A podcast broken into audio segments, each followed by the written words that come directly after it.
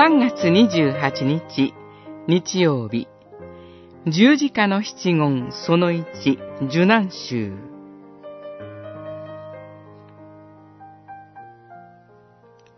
十字架上の第一の言葉、許し。ルカによる福音書23章32節から38節その時、イエスは言われた。父よ、彼らをお許しください。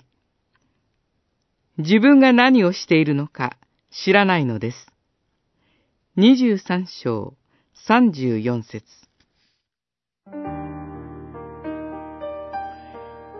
十字架にかかられた主イエスの最終的な死因は窒息死であると考えられています。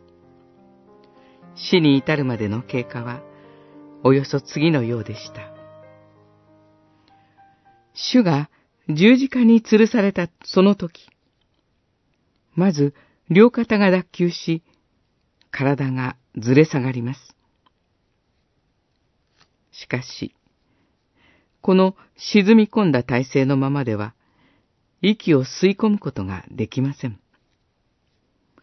そこで、釘を打ち込まれた両手、両足に力を込め、血を滴り落として、体を持ち上げなくてはなりません。さて、次に、息を吐くためには、力を抜かなくてはなりません。体は再び沈み込みます。こうして、体を持ち上げるための体力が尽きるまで、鞭打たれた背中を十字架にこすりつけながら、主は死なれたのです。この想像を絶する痛みのただ中で、主が真っ先に口にされたのは、ご自分のために助けを求める叫び声ではなかったのです。